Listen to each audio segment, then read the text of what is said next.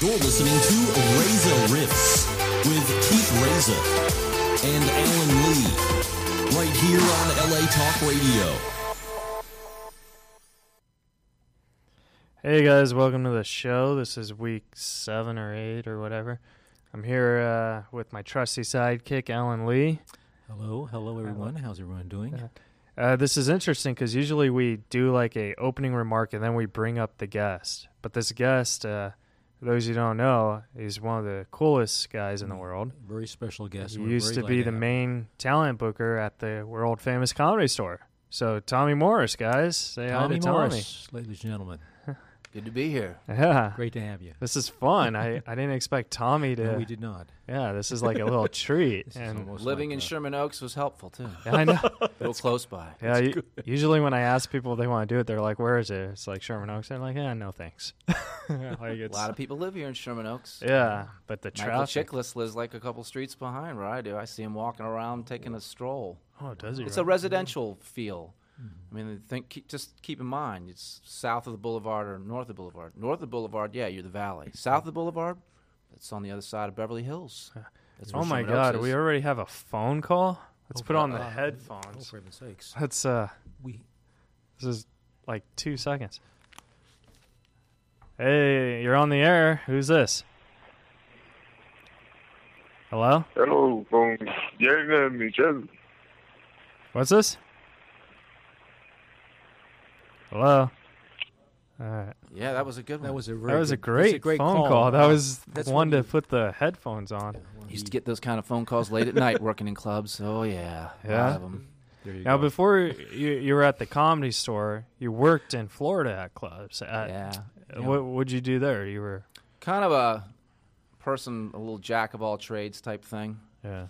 Um, I got out of college uh, down in northern Florida, Jacksonville.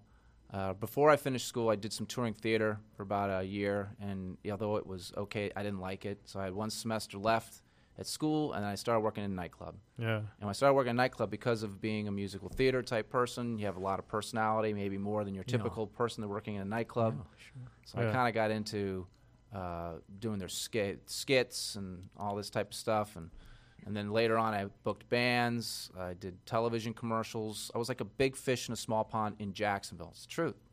Uh, I worked at the one club two years, a national chain called Confetti, and then I started working at a club called T-Birds. And people, comedians, have mocked me out for that that have known me for a long time, but I had a good time there. I was there 15 years. Maybe I shouldn't have been there that long, but I had like in my own little world I lived in. Yeah. You know, I, Sure. I, I worked the door some. I DJ'd happy hour.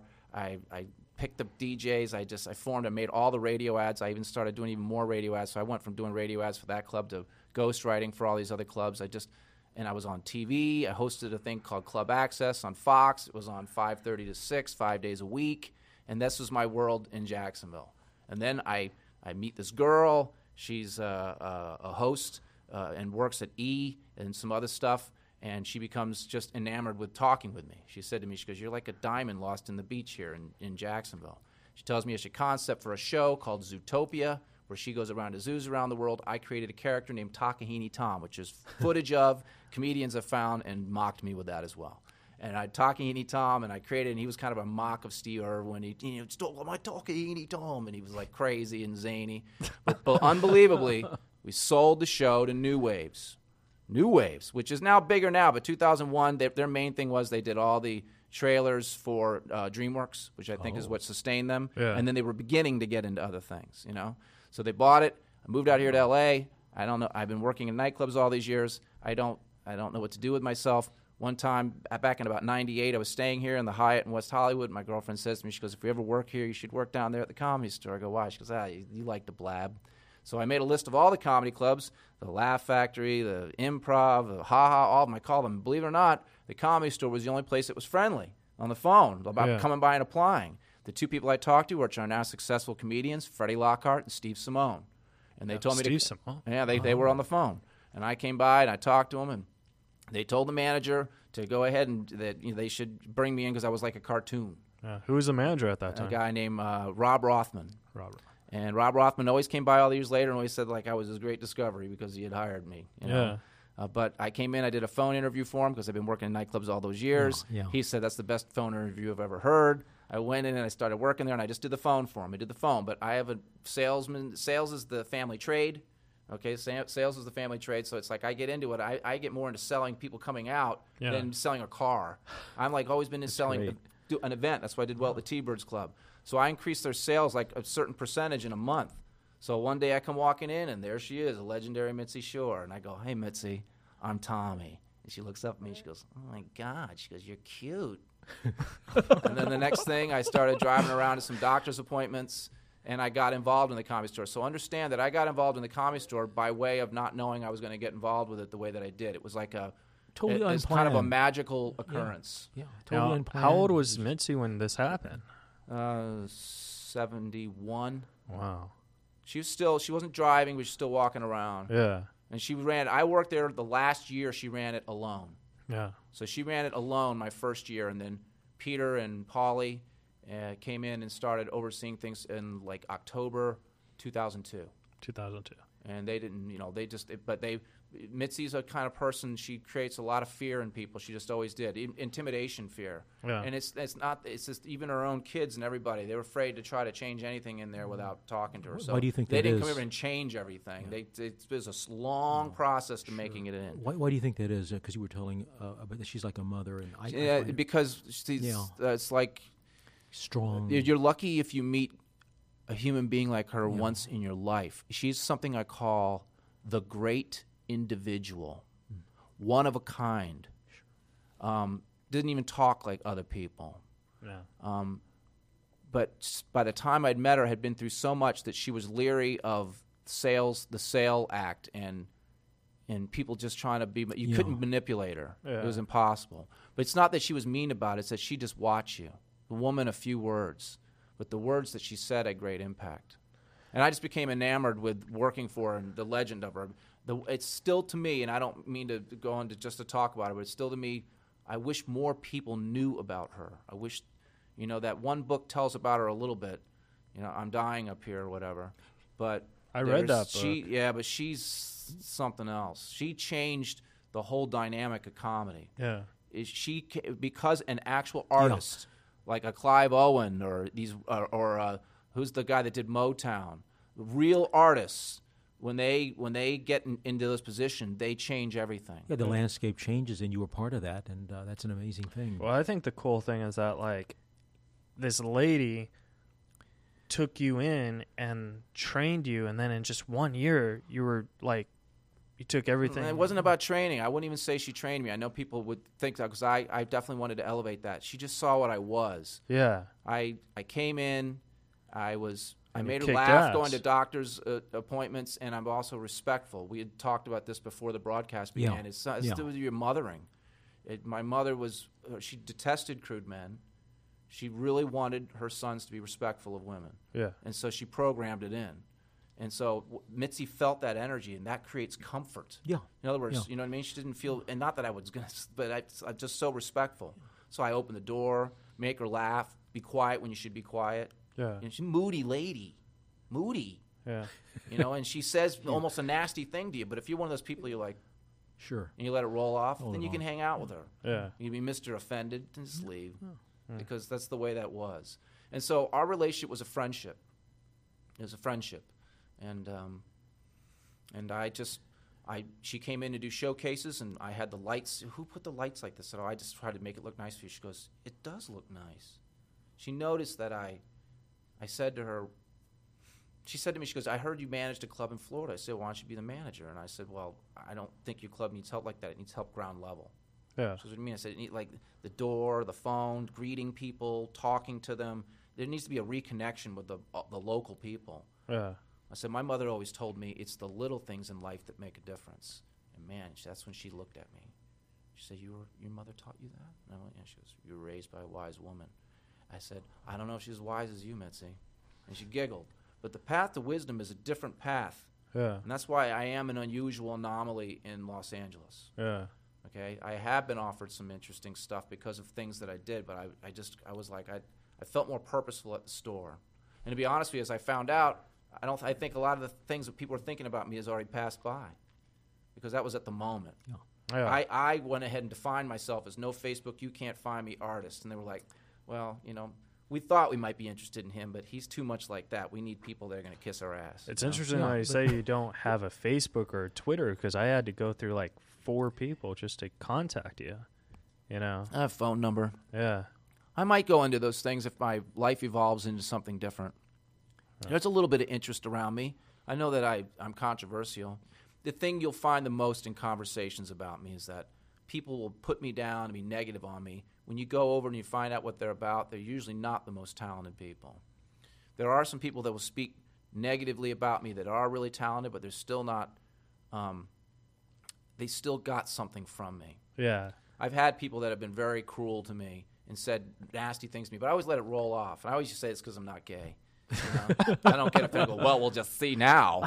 We'll see what happens now. And I'm just like, whatever. I let it roll off. Be very you know? different. Yeah. Very different. off. Very Well, different, Tommy. Well, one of the things I couldn't feel like I did, which Mitzi did do, is I couldn't hug everybody. If I was gay, I could. You, know, Yeah. you could hug Sure, everybody. Like sure. what? I just No, didn't think it I was the never- right thing to do. I never felt. And then with uh, girls, with all these young girls working out and stuff like that, I thought it wouldn't be right in a way. Yeah. Yeah. I thought there should always be a thing where Yeah. there, there's that there's that space of their comfort. If they want to give me a h- good set, but in let the Yeah, friendship build. sure. I Yeah. never wanted any, and not that it would, but I didn't want any girl to ever think that they were going to get an opportunity there or not get an opportunity based on something about Yeah. that kind of energy that No, can happen bet. between men and women. I try to get that off. Well, y- well, your your honesty about talent and uh, and telling comics where they're at, uh, I can see that, that that would not fit in at all. You no, know, you, you, and you it's- told us, you know. Yeah, to, to finish like what it was with Mitzi. So I work for her. I'm helping get things Yeah. set up. She says to me, she goes one day, she goes, "You should be a comedian." She goes, "I'll think you'd give it a nice twist." That is a quote. Nice. And I said, Mitzi, I know I have the skill set to do it.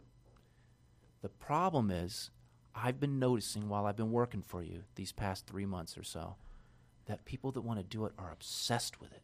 yeah. And she goes mm-hmm. right away. She goes, "That's true." And I went, "I'll never be obsessed with being a stand-up comedian. Yeah. I'll do it. I'll host something, but I'd love to play my guitar and sing too, and not a not a parody, like to mm-hmm. be really. Yeah, You know what I mean? I'm, sure. So I said, "But I am becoming very intrigued with you, which I was, Yeah. becoming very intrigued with you." And so I, I, uh, she said to me, she goes, "Well, you know something?" She goes, "You're the first human being that I've met that I feel could do my work as well." She goes, "Because you have to be a very talented person yourself in order to see talent." And so that's when I kind of began my journey into uh, looking at comics differently. This is before I was a talent coordinator. This is another two years goes by while I'm still just. But she liked. I started sitting next to her during the showcases. Yeah. I started seeing what she liked. I started seeing what I liked. You know. Um, Well, Well, it gelled, it's it funny that you mentioned what you liked. Like, what was something that you liked? Like, what comic really like? Not you don't even have to name names. Just like Yeah. a style. Just a what was style your? what, one of the things Mitz, Mitzi picked this group of people, which I did not say. I can't say I specifically picked when you go down a list. But what I did when I came in is I started scheduling them, like really pumping it. Now she didn't want me. She was doing the lineups alongside me, and she didn't want me to change anything. But I started making some small changes, and she didn't say anything too much. Yeah. Um, we did have a moment where I knew everything was going to change in about 2006, and that is I she came in for a main room show, and I didn't know she was coming in, and I had made some changes. And Steve Byrne, who's pretty successful, he's on uh, Sullivan and Son. Argus was out of town. He always goes second at 9:15, and I forgot he was out of town. Argus Hamilton? Argus Hamilton. So I stuck Steve Byrne at 9:15, Yeah. and he did unbelievable, and it's so great at work. But she came in and knew that was not what she did, Yeah. and so when I she Well, so, Steve so- Byrne, didn't, he wasn't on Sullivan and Son back then. No, no, Yeah. I'm talking about this is when he was developing. This Yeah, is 2006. Yeah. He was he spent what Steve did is he came from New York and he'd been doing comedy a long time, but he spent a good two and a half, three years getting scheduled heavy in the OR, which changes you. Yeah. It makes you more human, and then that prepares you more for television. Yeah. It's an intimate room. Stand-up comedy is an I- intimate conversation with a crowd. So you work out in small rooms, and then you go do a 5,000 seater, and you work the same way. They'll listen to you. Sure, that's a. You don't want to be a screamer like this. No. Yeah. Look at Larry the Cable Guy. Look at these guys. They don't scream at their audiences. They they they're having it because they know to keep it honed. Yeah. But point being was, but Mitzi, as I was driving her, she asked me to. The, her assistant told the guy that's like her home care guy. He said, you know, she wants you to drive her home. So I drove her home, and she said to me, she goes, did you change anything to my lineups tonight? And before I, she goes, before you think very carefully before you utter your next word. Oh, man. Should say it like that. Yeah, which meant don't lie to me. and so I, uh, I said, I did. I didn't add anybody, but I changed the order. And she goes, Why did you do that? I said, Because I'm there every night, and I had something change, and I thought it would work well.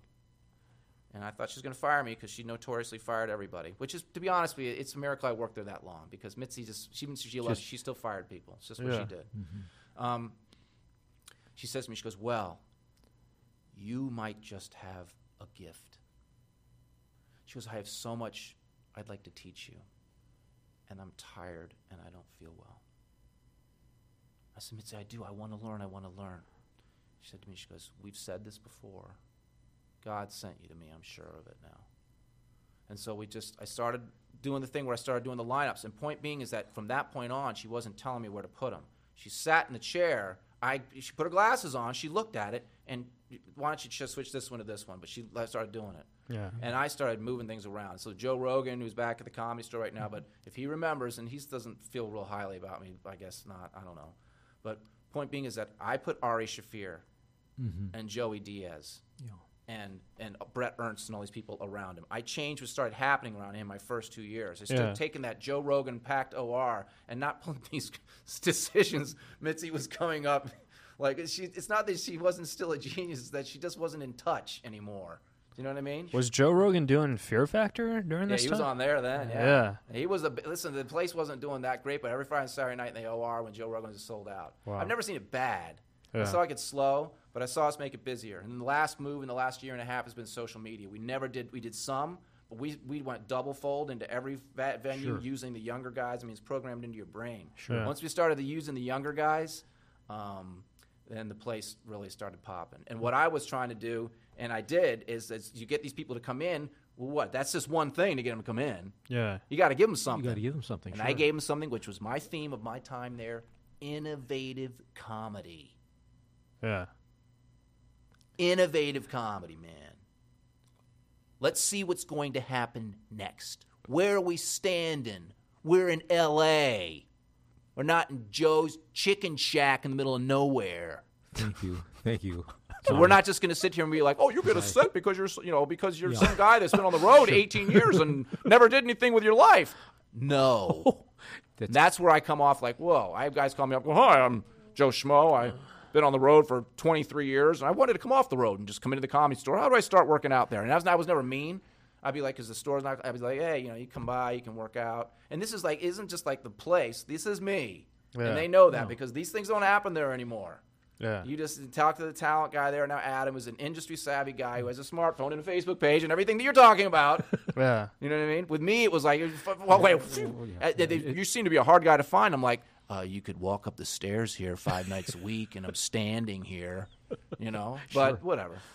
But uh, yeah, So I, you- I just don't want. I don't. I don't want to just do that thing. They can. They can work on an open mic. They can do this and that, but they're not going to come in and start becoming paid regulars there. In no way. No, but I love it because it, it was per, very personalized, and you told them the, the situation without. You What know, did I tell? You, here's here's something that that she pointed out to me, and it's the truth about me. She said there is a dif- difference between you and me. She goes, you are a performer. She goes, I'm not. She goes, I wasted some of my time on writers. She goes, it's, I'm not mad they became writers, but if I'd known that's all they wanted to do, I wouldn't have given them as much stage time. She goes, since you're a performer, maybe you can look more for performers. Yeah. She goes, with you, while you're here working for me, it's going to be takes one to, know, know one. one. Nice. And that's why you're seeing Whitney and Chris D'Elia and Iliza Shlesinger and Jerrod Carmichael and Andrew Santino and Theo Von and Brett, Brent Morin. They are all performers. yeah. You Yeah, see? you were telling us that's that's I- great, and uh, you delineated that and uh, stood by it. Oh, yeah. Fahim Anwar, Jesus Trejo. Trejo. Francisco Ramos. These are all people that I nurtured in. It's not that comics. It's I'm not like it's not like I'm a, I'm a person that's just like the only one that sees it. I always have been not set in vanity. I always tap out and, and feel out what's feeling out. You know, I would say to comics all the time, and I still will now. I'm like, you know, if you're doing all right, said not only will you know, but the comics will let you know. Yeah. You know, you guys are they're they're honest with each other. you know? I have a question. Did you ever see a comedian just like with the audience just kill, and then you just said, "He's n- this he or she just doesn't have what it takes." Like in your mind.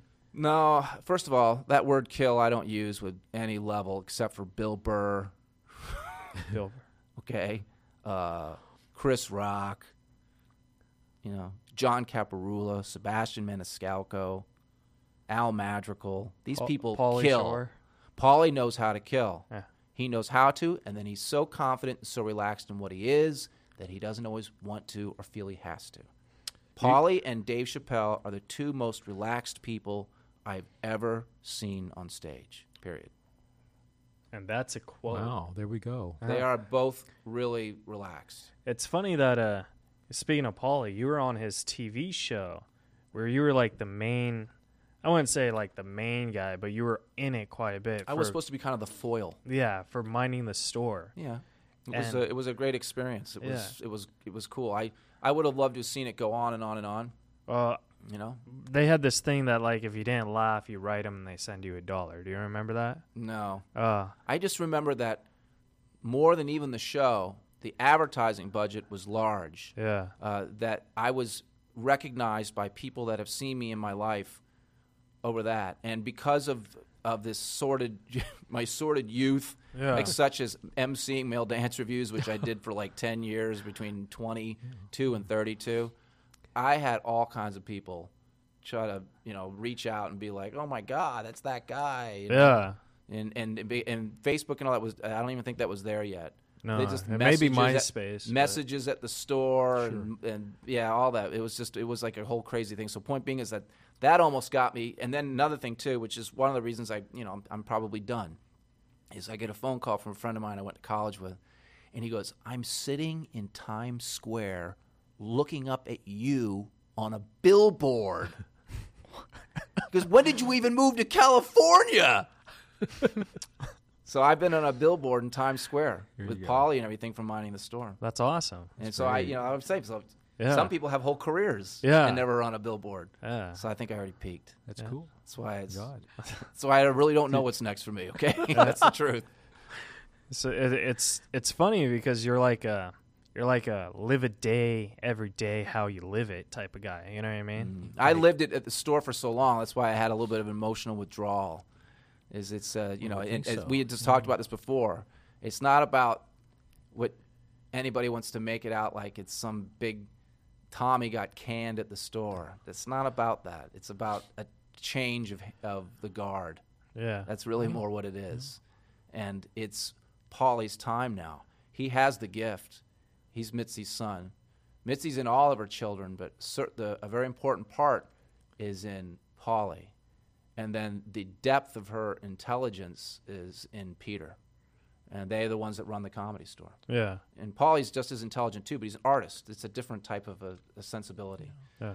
Um, but yeah, when Pauly's not focusing on himself and he's looking out at talent, he knows who has it and who doesn't. So he's going to pick all the right people. This is this is the way it's supposed to be. This is the way it's supposed to be. This is Pauly's Mitzi Shore's son. Yeah. They own it. He picks the paid regulars. I was there to build a bridge from what it was to what it was going to be. And it took a long time, and I love Mitzi and I respect her, and that's why I did it. And that's why I was there.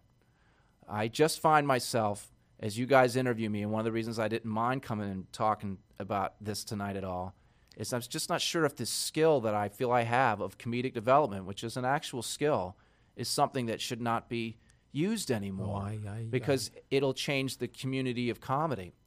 It just will. It's not about the place that has that. It's about the person that knows how to do it. Yeah. And you And I know, clearly know, I know how, to do it. You I know how to pick it. And it's you. You're not. You know, I'm not down on people. I'm not do or die. But there are some important things. One of the things that she did with me is she didn't teach me things per se, like say this, this. Is that if I said something myself, then she validated me, and this was an important one. I said to her, so I'm starting to come to the conclusion that the look is important. She goes, the look is everything. She goes, and remind you, I didn't say they have to be good looking. She goes, that's nice. She goes, but the look, some sort of look. She goes, that's what defines that they're a comedian. If they don't have a look, you know what they are? They're a writer. really? That's that's. She said I have that? to. I have Wow. to use wow. You're taking my lines away from Like, me. but I- wow. honestly, Tommy, wow. Yeah, well, that's why I. What do you think I stay there so long for? I she Beautiful would say man. these things. I would look at her and I would always think in my mind, "Who are you, lady? Where are you They don't from? the Did they drop you off of the spaceship? Nobody talks like this.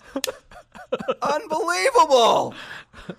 But then I started just I just became onto my own uh, thing. She, yeah, you know, she sure. said some very important things to me, and I'll tell you that defined me. She said this to me one time. I said, "I don't know why I don't leave oh. the store. Nothing against you. Go out and try to get in the industry and become rich and buy my house and all this other stuff." She goes, "You're an artist. You're the real thing." She goes, "You care more about what you do than what you have." And I was like, I was sitting there like befounded. We were eating dinner, and she had a fork in her hand. She turned around and she looks at me. She goes, "You never heard that about yourself before, huh?" I said, "I've never heard it put like that." She goes, "You're going to begin to feel a lot better now," and I have Yeah. because now I realize that it isn't about what I obtain. Uh-huh. It's about the impact I have, which I do feel I did achieve during my time at the store. Is I got to leave an impact on people. I swear to you, I have gotten. I don't have as much as everyone should have in their life. I just don't. But I have gotten probably in my time between the T-Birds Club in Florida and the Comedy Store a thousand cards from people thanking me for talking to them and giving them like the time of a feeling. And here's the thing to go into about that. Talk about comedic development, the skill, which we have to talk about. How is it? What is it done? There is a thing that works to it. Yeah. And I, I think I was kind of doing it a little bit, but I did get. I'm a le- very I- curious I did get a lesson, Yeah. and this is what uh, Mitzi Shore said to me. She goes, she goes, first thing to know is don't tell them what to say, and don't tell them what to do. She goes, but if you have a feeling that comes to you the moment you're watching them, a thought that you think might be helpful, she goes, go and tell them when they're done their set immediately. She goes, uh, most of the time it'll be beneficial to them. She goes, and you know what else is interesting? Is that later, sometimes, a month or so later, maybe even longer, they'll come back to you and they'll say, Thank you so much for what you said to me that time. It really helped me. She goes, and you won't even remember what you said. Yeah. Because that's the moment. Right. yeah. I I did it happened to me this last week at Charlie's house. I said Charlie's house. I- th- I- that's your new. well, that's a place I'm helping book right now. But the week before, I said something to some kid at the end. It was just an open mic night, but I just something came to my mind. I went over to talk to him, and he came back over this last week and he talked to me. He goes, "I think you've changed everything for me." Because I told him, I said, "You're stuck." I said, "You're stuck," Yeah. and uh, I told him some stuff, and he said it helped him. So it, it does really actually work because it's it's how about this? It's not like a lesson book. No. It's a feeling that is pertaining to the actual human being It's- you're it's looking so- at. It's individual. It's so intuitive and it's yeah. just there.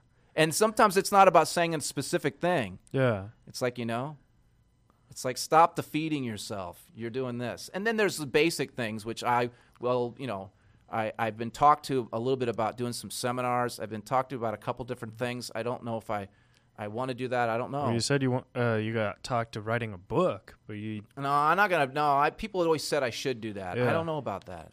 I, I don't know. Like I said, the, this comedy store in Mitzi is the Shore family story. That's the God's honest truth. It's not my story. I am a, just a chapter in that place. Okay, it's been open 72 to 2014. I was there 2001 to 2014. Okay, I've helped with the last part of like this next getting ready for something else. But the place is bigger than me. I always said the place was bigger than me. I always talked like I wasn't going to be there forever. I, and not that I, I didn't think I probably would have stayed there forever, but I don't know. Maybe there's something else for me to do. How long were you thinking? Like when you get, first got the job, were you thinking, "Oh, how long am I going to be here?" No, I didn't think that way. I, I live in the moment. Yeah. Mitzi knows that about me. I think as far as the next day, I'm not a big planner, Yeah. but it helps you live in the moment. Do- uh, One of the reasons I think I had an effect with what I was doing is I lived it. There's not a day off. The phone's on all the time. Every day, every week, every month, every year. I lived it. Even Christmas? Every Christmas Day, You- there's something oh. going on. I work You Christmas were, night. You were there all year long. Yeah, I just want. I did. I stopped working some of those holidays this last year or so because I was. This isn't a true observation too. I was getting burned out a little bit. Yeah. It's not that I still couldn't give good You know, advice, you know, you just- but I was tired. little fatigue. Been working you know. until 3 a.m. since I was 22, and I'm 52. Yeah. It's it gets to be something where you're just like you know, and then you know that all the other people your age are home in their homes uh, with their kids and their lives, and I just have uh, one person I'm with, and we have our dog, and, and I live in an apartment. Yeah. So there was a big sacrifice to do what I've done Yeah. because I didn't obtain during the normal age period things that people do, the Sure. checklist of life. And I'm not saying that I'm not trying to blame anything, but that's what you get if you live, eat, and breathe something like what I did. Yeah. You became the art. I put I put so much into it. I put my heart know, into it. Only s- only certain people will know what that is. I uh, one of the I knew in 2009 or something maybe maybe 2008. She came in and I came over and kneeled by her and she said to me she goes it feels so good in here right now. I went thanks you know I said I'm glad Mitzi and then she without she said to me she goes thank you she actually recognized that I had changed and healed energy inside the place. It's healthy for nurturing. And it's still there now. Yeah. So I, I I'm not. I'm, there's no negative to come from me. The store is beautiful, and let it perpetuate now because it's healthy. And it's got the, uh, the people I found, the people that Mitzi found, the legendary people that come by. There's enough talent in that place to make it explode forever. You know. So I believe me, it's all kudos. But the the thing I I did is I um I lined it up. Yeah. I got it lined up. Aligned up. And now, now is, is one of the things is we get to not just the comedy store, but we go over to talking about even Charlie's house. You know, Val Valcluse. I mean, his lounge. That's really what it's called. But it was Charlie Chaplin's house. Is I uh, Wait, really? There's like real house? yeah, he lived there. That was Charlie Chaplin's house. Oh, I, of- holy. I, I, That's why it's called I- Charlie's, house. You Wow. No, they're calling it Charlie's house, but it's you just see what it's written on the outside. Let's talk. You know what it really is. It says Valcluse Lounge. It's it's owned by some people, and they do all kinds of Well, events. no, because we, we were going to go No, Monday, Tommy, but we couldn't frankly, find we were it. looking at it, and I came across Charlie's house. I went, "Wow, Charlie Chaplin's house." I was just googling. I went, "Wow, that's really cool." If we knew that 'Cause I was love this the- you know, I love the place, history of we would've buildings. went So- in. So he's just told us. Valcluse Yeah. Lounge is Charlie Chaplin's is Charlie house. Chaplin's Wow. home. Can you imagine that? Yeah, I mean, I'm sure he had many, but he Yeah. had one right there, Yeah, which was wow. smart because he was, you know, right in the center Cool. of making the whole movie thing happen. and. West Hollywood has always been the brains of Hollywood. Let's give it a compliment.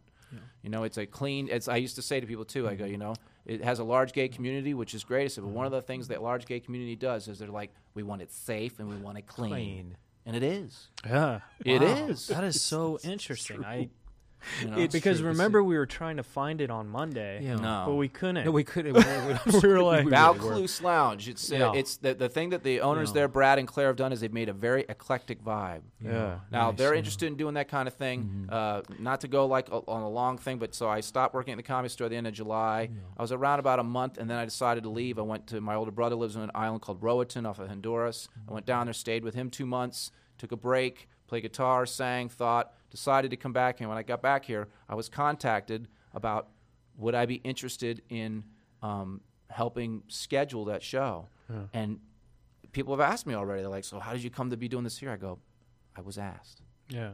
Here you go. That's all you. That's all you have to do with me. You just have to ask. We even and asked. that's- That's what Well, we you did. guys asked. Yeah. I don't mind. Yeah. You know, I don't mind. I, I, I don't. see, the thing with asking is like the thing that I was always taught is you just got to keep asking because what's the worst they're going to say? No. Yeah. It doesn't get worse than no. does it, Yeah. Tommy? It's like, Well, no is. Uh, I, I think when we come here to Hollywood, we're Yeah. going to have to hear no, A and we have to learn how to get past it. Ooh, yeah, big- big exactly. no. You got to make I tell people. I talk to comics a lot about No. um, things outside of their stage work that they have to think mm-hmm. about. And one is you want to be tenacious, but you don't want to be annoying. Because I've seen people do Well, both. Yeah. So Good I'll, point. but I point out to a young comic, I go, I just want you to know that I know you think you're being tenacious, but you're being annoying. so stop being annoying. That's actually great advice. That is very good. Because I- uh, if you're like, if you want to, you know, keep getting spots or whatever, just be like, look, I know what you could do. You're, you know, call once a month, not yeah, but these self-help book things, you know, Oh. all these things where people are getting all these take no ideas to, yeah, it's answer. just all Oh, stupid. Yeah. I mean, I thought they told showed you the perfect mockery in that Magnolia movie with Tom Cruise playing the the guru guy. Yeah. yeah. Never, to, you know, it's like, and he, you know, he's there crying over his father later. that. It just shows that. you. I love it just that. shows you. That's a great scene. Yeah, but comedians, this the stand-up comedy is an art form. It's a new art form. It hasn't been around uh, that long. I mean, there's always there was people telling jokes and stuff like that, but I'm talking amplification with a microphone and a PA system. no, so you're talking less than 100 years. Um, one of the, uh, some it, one of the things I, I like to That's a point out to people point. is that there's people have been using humor throughout all of time. Plato was funny. Plato got people to laugh, so they would listen to him. Abraham Lincoln was funny. Um, you know, uh, so these people can talk about serious things with humor. So stand-up comedy is one of the last arenas of free speech. It's one of the last places where people can say anything they want, almost. I mean, people have been saying certain words. Yeah, and then they especially get in trouble. lately, Well, it's because you got people now being able to stand up and say you, you shouldn't be doing this. I, Mm. I really don't. I don't think there's anything wrong with that at all. I, I the the N word, which is a big one, Mm. is is is okay because it was used in such a derogatory fashion for so long at at African American people that they should be allowed to only be able to use it among themselves or not have anyone else say it. And I think they just deserve that. No one should even try to to to try to fight that. And I saw comics try to say, "Oh, I can still say that." And then they still they got talked to and they can't. Now, what about the R word? Do you feel the same thing about the R word? I'm trying to forget what what's the What's R your word? word? It's the retard. Oh, uh, mm, I don't know. No, I, I, I, I don't understand. You know, I'd have to be the context. I don't want you to. Because see, the thing is, I have autism. I have this thing called Asperger's syndrome. So whenever comedians say the R word, I take huge offense to it Okay. because Okay. it's like Well, I, how about this? I don't even know why they would need to say that word. Yeah, why would that's they- what would I'm they- trying to say. yeah. Like, why do you have to rely on that word? I don't think they do. You, you know, just remember, you're going to stand in the entire arena of comedy. You're not just going to see headliners and know what's going on. Yeah, but see, You- that's you're going to see people don't even need to see the say the N word. You could just Uh, you're still going to be someone's going to Someone's try. Well, gonna they try. do. yeah. Okay, African American comics do. That's what I'm they saying. say it every. But, it's, but I'm just saying it. They can have that word. If they, they can use it any way they want. that's they, they own it's it. just it's better than trying to Uh, make a debate about Yeah. it. Yeah. It's just like it's no problem. no problem. You have that. It's it's you know you you got that right. Yeah. I mean there was some mistreatment there for a long time. The only thing I ever say which I don't like is that it wasn't me. you know what I mean? So don't get mad at me. All right.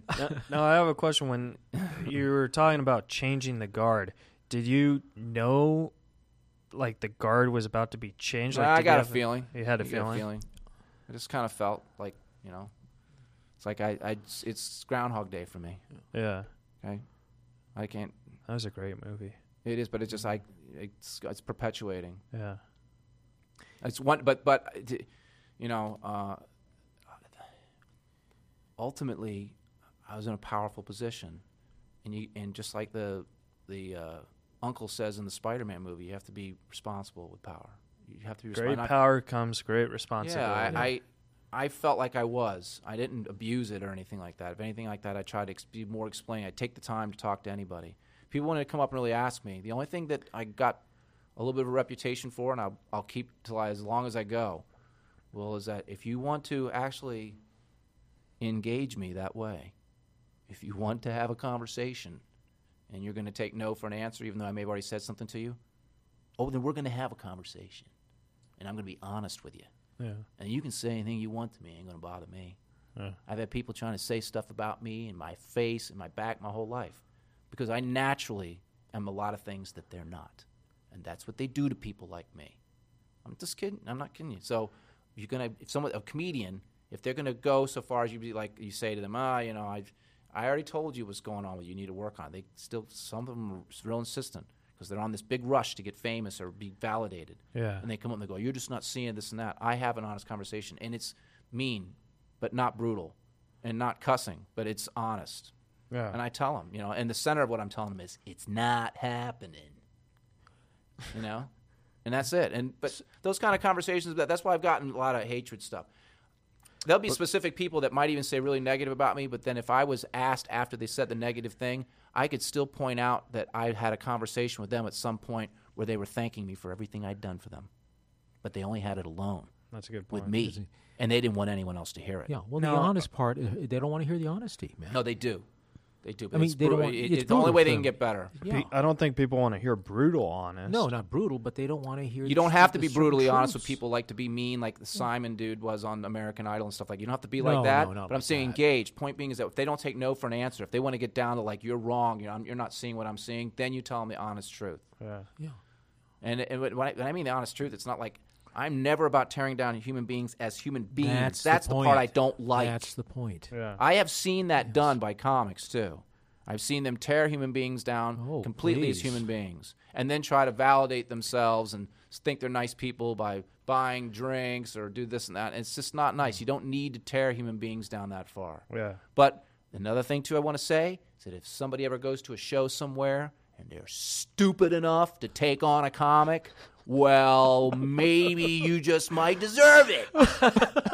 Don't take on comics, idiot. Thank you, thank you, Tommy. What's wrong with you? I think that's You're not at the office there, honey. Tommy, Jeezy that- that- that- that is peasy. strong truth, sir. Come on. Yeah, but Thank come you, I like that. on. Yeah, really, No. really. A question that I a question that I had is has a you know, you talk about the the input and stuff. Has a comic ever and you you know, don't say names, but has a comic ever taken your input a little too personally and maybe cause, wanted to do violence towards you? Well, not my input. No, No? Uh, just wh- whether they're getting spots or not. Yeah, I've been thrown against the wall. Mm-hmm. I've had fingers pointed in my chest where I got bruises. I've been spit at. I've uh, Uh, I've had a couple things like that. Pauly Shore doesn't count. Pauly never treated me like that. Honestly, the, I was only treated by res- uh, with respect by him. Yeah. You know, he went through a little phase in the where he wasn't sure. He wanted to make sure that I wasn't going to be able to interfere with his time. But I worked alongside with him and in a conjunction between times in a way that I think he found good so he could work on his own things. And he's going to continue to work on his own, own things. But I still say the same thing. It was inevitability that Pauly would be the person that picks the paid regulars at the comedy store. Yeah. That's the way it should be. What I have come out with is this is a a ability that I did not think I was going to have, which is actual comedic development. And what I would like to see of myself is somewhere Yeah. to be able to do that. And right now, it's not that it's a big thing, but we're going to encourage people at the Valcluse Lounge, Charlie's House, as it's called. When we do the comedy on Mondays, that we're going to do a typical evolution of comedy night. So at seven to seven thirty, I get to show people what I am, which a lot of people knew there but didn't see. I play guitar and I sing. So the first half hour, I'm the opening act. And at seven thirty to eight, they're going to be open micers. We'll have five of them to get on, maybe a couple more, and I'm going to be there watching. And then we're going to schedule some intermediate level people that'll go up till you know from eight to nine, and I'll watch them too. And I'll be doing what I do, which I do. Is I, if I feel something, I'll tell them. If I don't feel anything, I'm not going to say anything. Okay. If I feel it, I'll tell them some stuff. Now, for comics to be able to come and get up during that time, be able to have someone with my experience and the way that I know how to work, be able to help them with any comments and stuff, that's worth it. Yeah. Because comics trying to tell the comics what to do is not always that good. It's this weird thing. It's called unsolicited advice a lot. Um, I I actually can't. totally I, big, agree I with wanna- that I just. statement. I, that's I- why- that's why I like even I can't give Tommy a bigger thank you on that one. No, no, no, that doesn't work. That's why even like there's I- the podcast where comics tell other comics what they think. It's like it's okay, it's entertaining, but they're really not the right people because they have a tendency to be comparative. This is why I go back to the point of once I Yeah. told uh, I- Mitzi Shore that I was not going to be a comic. That's why she pointed out that I could do what she's doing because by not being a comic, I can remain objective. I Hmm. can see you for what you are, not the person I think you should be because I already perform and this works for me. But I tell you what I do to do though is I do give small performance tips, which Mitzi watched me do, and she said she had never done, and she really liked things like pull the mic down on from your face, stop pacing, slow down. Those are general things I tell anybody. But the funny thing is, is they don't actually ever hear it. They might have been already going up two years. No one ever said it to them. Yeah. Yeah. It's it's- the thing I like about comics is they're it, by and large intelligent enough that all they need is somebody to point that out, and then it changes, and then they then they then they start that one little extra That- thing. Thank you. I mean, it's nice to see be helpful to them. You know, that's it's one of the things that it's like, why don't I just go teach a comedy class somewhere? That's No. what I was going to think. Yeah, but it's like, it's like that's back to the thing. It's like the stuff I want to say to people. Maybe it's not for everybody. Yeah. It's just for the people that deserve to hear it. Now, Sounds like a weird thing. No, no. now a it- question it's- about it's- Charlie's.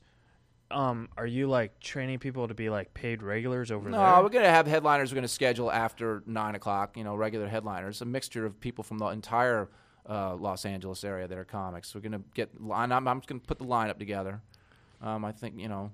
I think we have like Jeff Garlin coming this next week. We have some people that are you know okay. Yeah. Steve Simeone and Jimmy Schubert have already done it. Just be And you know, uh, Jesus Trejo was there last week. So they're just it's just a workout spot. We're not a big comedy club, but we just want to get a vibe going in there with uh, stand up. Yeah. Uh, that yet you know you, they're going. The people of course are going to be entertained after nine with shorter sets than a regular comedy club on a Monday night. Um, but the early part is about getting an opportunity to be seen by someone who can actually say something. That's to the them evolutionary. Now- and that's that's that's just like taking a, a skill I have and just wanting to use it. And and and believe me, it's not about taking anything away from anywhere. It's about just adding something into the community.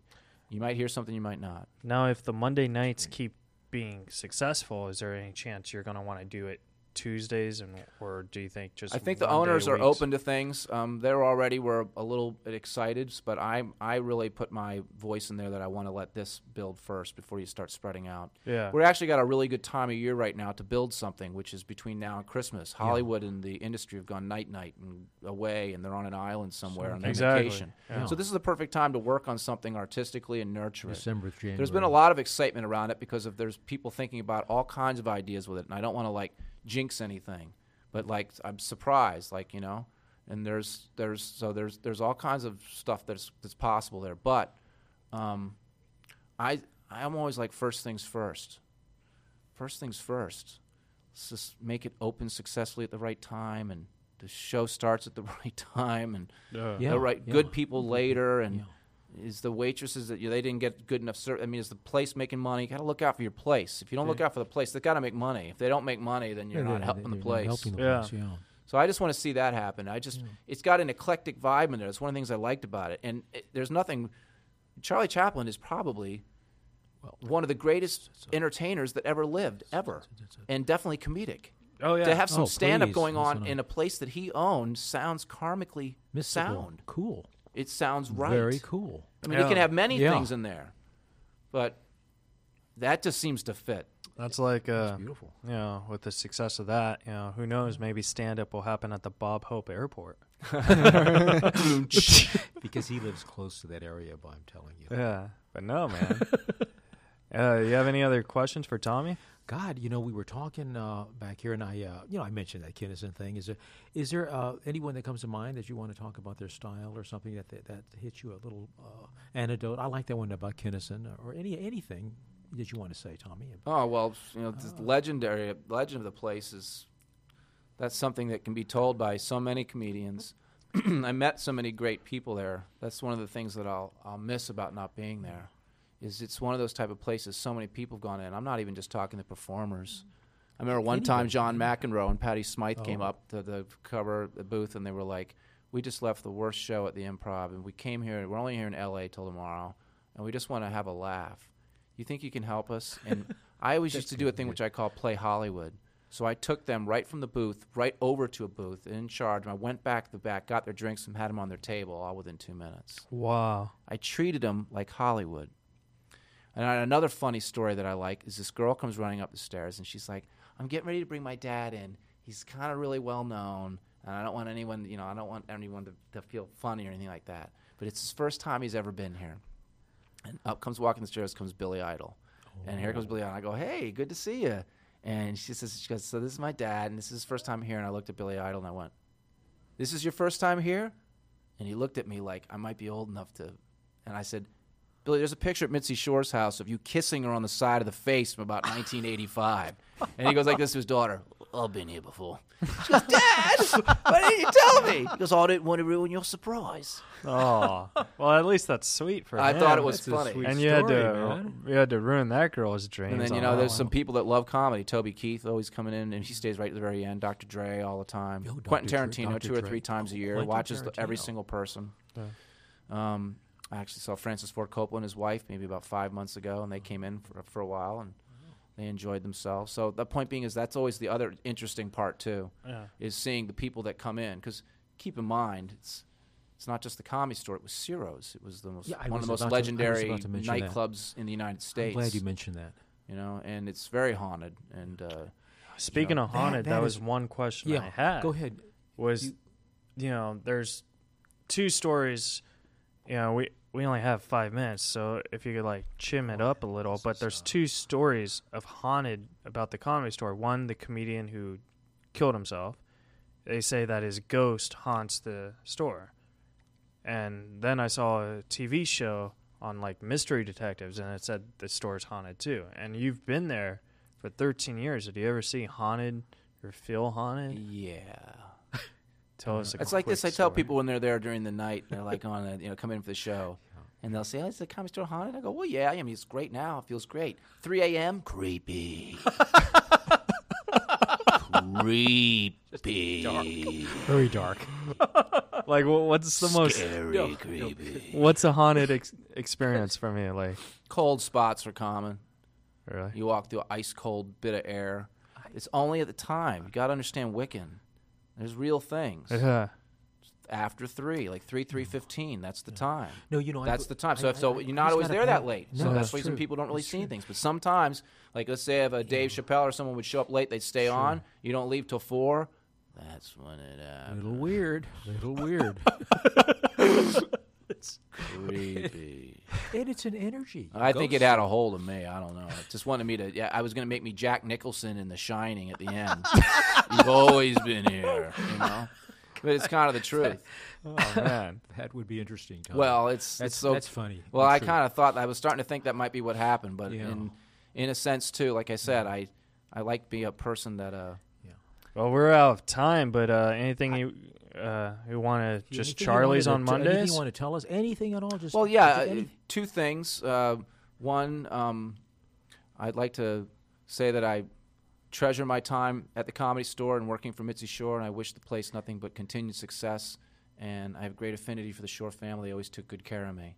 And then I want to say that yes, it's nice to be emerging again a little bit at Charlie's house. I'm going to give my artistic input. People want to come by, I'll be there, and I'd like you to listen to me sing, play my guitar, even if you don't even want to see that part of me. But it- Excellent. it's, it's who I am, Senator. well, Keith and, And, I thank will be you there. for having me, both of you. I Oh, appreciate it. I no, do. pro- no Thank worries. you. We we do gotta get going, but uh, follow us on Facebook. Tommy doesn't have one, but listen to the podcast and see him on Mondays at Charlie's. Thanks, Yeah. guys. Thank you, Tommy. You're listening to Reza Rifts with Keith Reza and Alan Lee, right here on LA Talk Radio.